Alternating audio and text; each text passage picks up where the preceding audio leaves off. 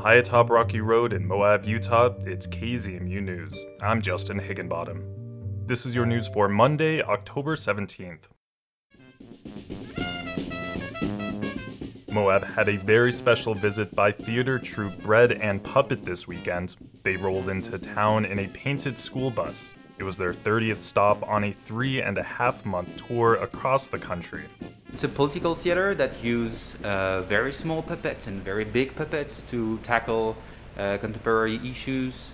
And we are now traveling with a form that's a, that's a circus and that takes elements from a classical circus and but with a political twist and a very like uplifting yeah twist to it.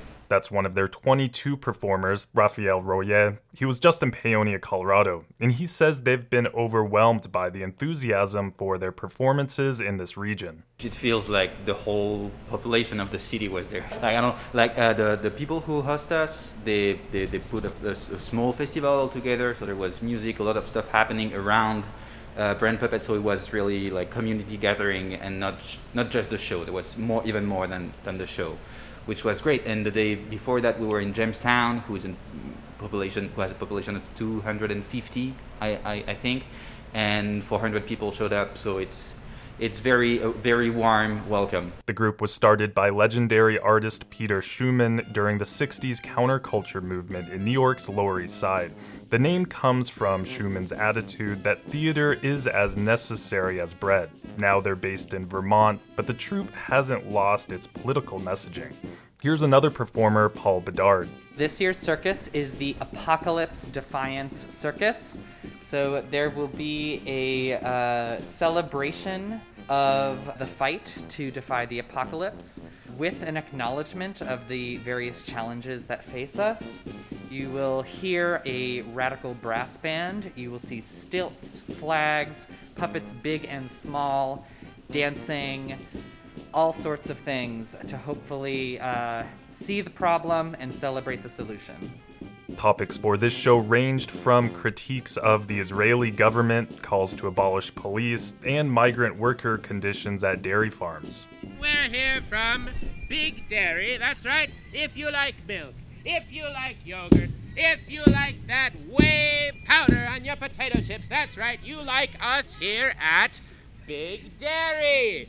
The show also featured performances from local volunteers who attended a bread and puppet workshop prior to the show. It's, you know, abstract and incredibly expressive puppets, some that are like 20 feet tall, and it's always such a rare feat to see those. Uh, but then also to hear incredible brass music played along time, uh, alongside, and then to see like funny circus things that we all know, like tigers, but they're made of cardboard.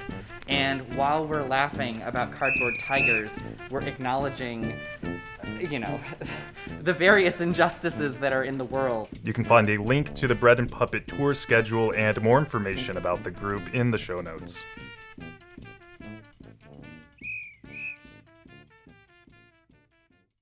A Navajo seed keeper is preserving and sharing the foods of his ancestors with customers online and over 13,000 followers on Twitter. It all started with the blue corn stalks that he grows on his farm in Shiprock, New Mexico. For Rocky Mountain Community Radio, Clark Adamitis of KSUT and KSJD visited him to learn more. Yeah, this is I've only seen two of these where the stalks like are entirely purple. This is like very rare. In Shiprock, New Mexico, on a rainy day with slippery clay earth caking our boots, Graham Bial takes me on a tour of his four acre cornfield where he lives and works. The iconic mile tall shiprock is obscured by the clouds, but Bial's blue corn stalks are impressive, standing 12 feet high. Uh, I was actually going to be picking today, but with the rain, I'm probably just going to wait for a while. So, what we'll do is pick out on the field, and then over at the corner, kind of where you came in, there's like a, a drying rack. And so that's what we put all the corn on, and it just kind of sits there for a couple of days until it's fully dry. From that, then we'll take it off, taking the kernels off of the cob. The corn stalks that Bial is growing have a legacy in the Navajo tradition. His blue corn was given to him by an elder and has been passed down for many generations. Bial works every day to preserve his ancestors' legacy by growing and sharing the crops. One of my grandpas I remember we were walking around and we went into the cornfield and he goes in there and he picks a corn. He said, You can grow a whole field from this. And this is like thousands of years in this corn, and now it's yours. So I have a couple of seeds, you know, been given to me by different elders, different mentors, and different people in the community. He shows me a bunch of glass jars with colorful seeds in each one. So yeah, this is uh, some of the seeds, bean seeds, to uh, sugarcane seeds, watermelon seeds, to oats, and then all different kinds of like corn. The main staple that I focus on is blue corn.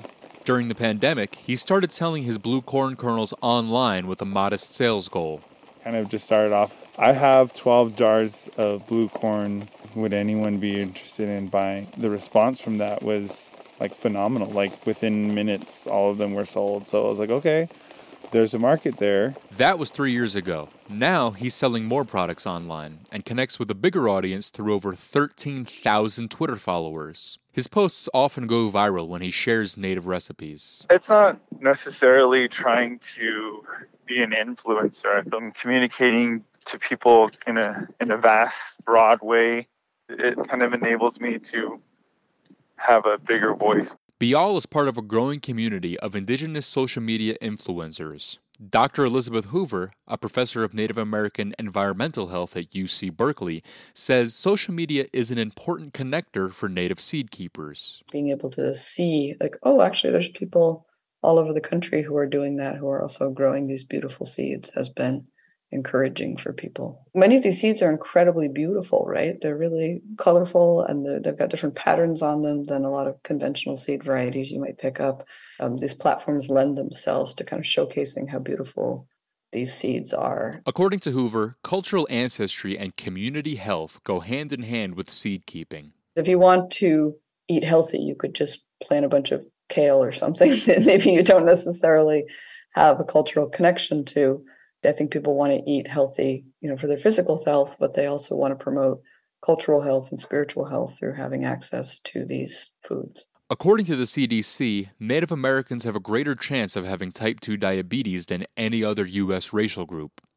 Bial says that the COVID 19 pandemic revealed some alarming health trends in Native communities. With the pandemic, it really exposed a lot of deficiencies, and, and COVID really attacked people with underlying conditions. We as Native Americans struggle a lot.